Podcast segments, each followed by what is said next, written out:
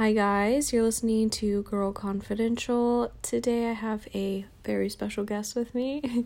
I'm actually laying down with Ash, so if you hear any weird noises, um, heavy breathing, I have a baby on me because he doesn't really nap alone, and um, as a mom, alone time is not a thing. So if I keep waiting for the perfect time to record these, then it's just never gonna happen. So why not take advantage of the fact that I'm already laying down and um, my options of what to do right now are super limited. so today we are talking about placenta consumption, but more specifically placenta encapsulation because that is the method that I used and it is the most common form of administration in the US. A lot of people don't know what enca- placenta encapsulation is, so I'm going to start off by explaining and differentiating the different methods because there are different ways to consume it. So, placenta encapsulation is where you usually steam the placenta, sometimes with things like lemon or ginger, and then dry it out, oftentimes using a dehydrator um, because it's fastest. So, the Chinese method includes the steaming. So, to encapsulate it, you don't have to steam it, um, but they are all dried out, ground up, and then put into the capsules in some fashion. Um, and then, whenever it's dried out like this, you can also use it for topical use. So, you just mix it with a carrier oil, and you can use it on things like diaper rash, eczema, face masks. Like, there's so many things you can do with it. Some women, much braver than I, will even just eat a part of the raw placenta. With this method, what they'll usually do is put in a smoothie or something. I was not down for the raw placenta. I'm a bit squeamish, so drying it out and taking capsules was the only way I was getting that in my body. um, there is also the method of making it into a tincture, which I'm not super familiar with, but I am pretty sure that it's quite time consuming. I'm pretty sure it takes a few weeks for that to be ready for use. So, most women don't want to wait that long. They want it immediately because right when the placenta comes out, that's when your hormones completely drop. So, having it as soon as possible is key. But you can really do whatever you want with it. I mean, you could even grill it like a steak if you're feeling really wild. So, why would somebody want to consume their placenta? So, placenta consumption can be found in historical Asian texts from like the 1500s, but it is thought to be tradition way earlier than that. Camelids, which are part of the camel family, and humans are the only mammals that don't routinely consume their placentas.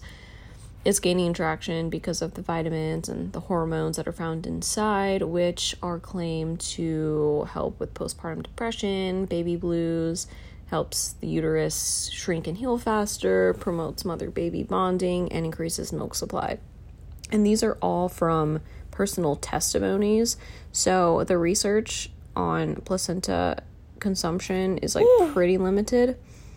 Uh, for me personally, though, knowing that I already struggle with depression, so having like that predisposition to really intense postpartum depression, um, that was the main reason that I wanted to do it, just to have some kind of safety net. You know, if it was going to benefit me in any way, I wanted it. And another big reason is because I mean, it was my baby's source of life the whole time that I carried him, and so it just felt really weird and wrong to just let it be labeled as biohazardous waste and thrown out. Like, my body created that organ, you know, and it just it didn't feel right. And so I wanted to utilize it in some way. I considered planting it, but I, where the fuck am I gonna do that? you know? So I was like, you know what, whatever, I'll just consume it casual. So let's dive into what has been found in the placenta and then the benefits and the risks.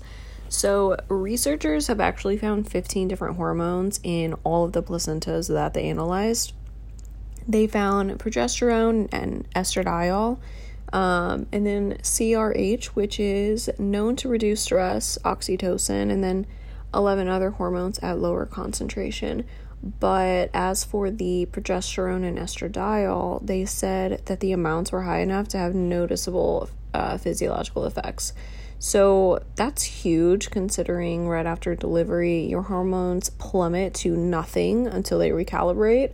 The placenta also contains a generous amount of iron, some B6, and small amounts of things like potassium, phosphorus, and several other minerals. And iron deficiency has actually been linked to depression. So I th- this is the main reason why it's thought to help with PPD because it helps increase your iron intake. But since it's not enough to meet your daily requirements, it is still recommended to supplement with iron because, especially in women, um, it's pretty common to have low iron. So, the risks the only risk lies in the process of preparing it. So, making sure that it is preserved and processed correctly, not on contaminated equipment, that's really a foolproof way to not have any complications. If it is not preserved or prepared correctly, it could allow for bacteria to grow, which of course would possibly cause illness, and that should be avoided by finding somebody that you trust and that is reputable in your area. You can find people that encapsulate placentas pretty much anywhere. Like, just Google it, you'll have several people pop up unless you're in the middle of nowhere. You can do it yourself, but I don't really recommend taking on that task after you just had a baby because the stress, I can't even imagine. Um, the turnaround time is usually only about two days, and the price will range anywhere from like one to three hundred dollars. Um, so just something to consider. If you don't want to pay for it to be encapsulated and you don't care about having the capsules, you could just do it the the raw way and um, put it in a smoothie. So, going into this, I thought only having a postpartum experience while taking them, I wouldn't really know what it would be like without. But that really wasn't true because for me, the effects were really short term. So, it didn't seem to be accumulative at all. And like I stated before, I've already been diagnosed with depression, so I was expecting the PPD to come on hard. So I think that the placenta consumption would really benefit someone who only experiences baby blues, um, but not full on PPD. I think most people will need other means of therapy if they have really intense PPD. I felt the effects most intensely early on. The earlier I was postpartum, the more I felt it. And so now I don't really notice much of a difference if I take them. In those early days, I would take like four to six capsules, and within a few hours, I was like very emotional. And I was just no longer in that dark place for a few hours. But it was so short lived, unfortunately. But there were a few times where I would just look at Ash and just cry because I felt such powerful emotions. Um, and it was really overwhelming, but in a good way, of course.